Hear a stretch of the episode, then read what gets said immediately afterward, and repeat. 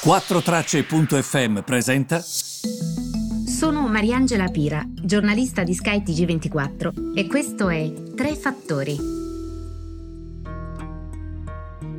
Buongiorno a tutti, benvenuti ai Tre Fattori del 31 marzo. E partiamo dai mercati europei perché eh, la situazione oggi è abbastanza tranquilla, eh, vi devo dire la verità, con eh, listini mh, che si aggirano sulla parità, no? Meno 1, meno, meno 0,1, meno 0,2, meno 0,3 massimo. E, e tranne uno, indovinate qual è? Sì, avete azzeccato, è ancora Piazza Affari, più 0,45% mentre mancano 10 minuti alle 11 e vi registro questo podcast. Allora, ci sono tutta una serie di ragioni. Innanzitutto, come sapete, in un listino borsistico ci sono titoli che pesano di più o che pesano di meno. E voi che vi chiederete sulla base di cosa? Della capitalizzazione, quindi di quanto vali in borsa nel complesso. Eni, per esempio, è un titolo che vale tanto. Quando Eni sale, in genere si muove tanto anche il nostro listino. Le altre sono le banche, ecco spiegato perché ehm, il listino di Milano sale più rispetto agli altri listini nel vecchio continente. E, ehm, Devo dire che eh, c'è un'altra notizia di cui vi devo parlare oggi ed è il debutto in borsa del titolo Deliveroo, un debutto diciamo non proprio felice, il titolo sta soffrendo parecchio nel listino britannico dove appunto ha debuttato. Eh, c'era tanta attesa eh, per questo debutto di Deliveroo, eh, non ci si aspettava forse che mh, mm, sarebbe stato un debutto eh, così sottotono, eh, ci si aspettava forse festeggiasse in questo primo giorno di quotazione questioni, però tenetelo a mente lì, torneremo su questo tema, visto che comunque è un, è un tema importante, insomma, la quotazione di questi gruppi eh, che si occupano della consegna del cibo a casa e che tanto sono stati utili alla fine nel 2020 e in questo inizio di eh, 2021. Guardiamo invece al terzo fattore che riguarda gli Stati Uniti. Gli Stati Uniti, eh, sapete, quando leggo i giornali e guardo mh, all'America in questo momento è come se viaggiassero veramente a un'altra velocità.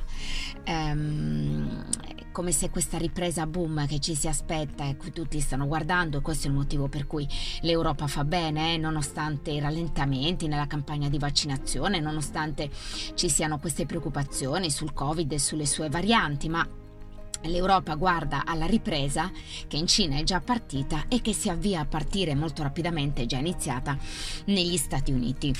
E in particolare mi soffermo su Joe Biden, perché svelerà un pacchetto di infrastrutture oggi, un pacchetto che riguarda le infrastrutture di più di 2 mila miliardi di dollari e la sua amministrazione eh, guarda soprattutto al, allo spingere l'economia nella fase post pandemica. Il piano Biden che eh, verrà appunto spiegato oggi ehm, includerà questi 2.000 miliardi, quelli che in inglese si chiamano trillions, in spesa, spesa, eh, spesa vera e propria nei prossimi otto anni e eh, potrebbe comunque, attenzione perché questo è importante se ne parla meno, ah, piano delle infrastrutture negli Stati Uniti, spenderanno tantissimi soldi, eh ma con cosa? Sarà tutto debito?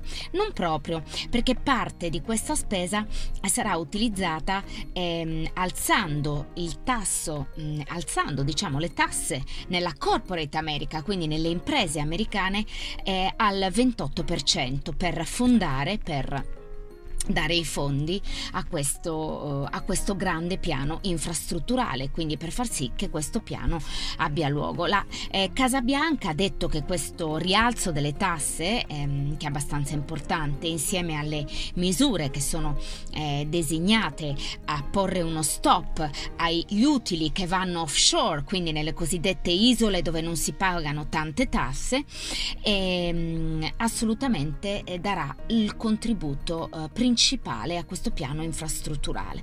La proposta, come sapete, prevede questa, questo ve lo dico perché vi sia chiaro come si stanno muovendo gli altri paesi ed è ingiusto paragonare l'Europa lasciamo stare l'Italia, l'Europa agli Stati Uniti, no?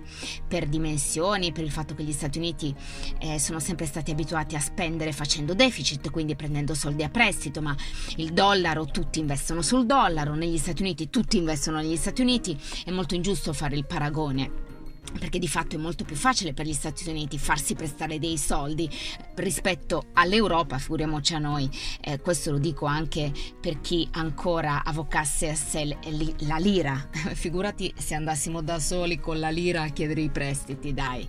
Eh, io ogni tanto quando sento queste cose veramente mi viene da ridere. Comunque la proposta americana prevede 621 miliardi di dollari da mettere nei trasporti, quindi ponti, strade, transito, trasporto pubblico, porti, aeroporti e lo sviluppo dei veicoli elettrici 400 miliardi di dollari direttamente per ehm, la cura degli anziani, la cura anche degli americani che hanno delle disabilità, più, 300, più di 300 miliardi di dollari ehm, nelle infrastrutture che permettano diciamo di eh, espandere quei meccanismi che portano all'acqua potabile, perché noi ce l'abbiamo, noi in Italia peraltro siamo eh, i, mh, mm, quasi tutti eh, potremmo utilizzare l'acqua potabile, ma siamo i primi consumatori dell'acqua in bottiglia, grande dicotomia inspiegabile diciamo in Italia. Più di 300 miliardi di dollari nel costruire ehm, del, degli appartamenti, delle case che siano comunque ehm, più a basso costo, cioè che gli americani si possano permettere, ma anche costruire e per portare delle migliorie alle scuole.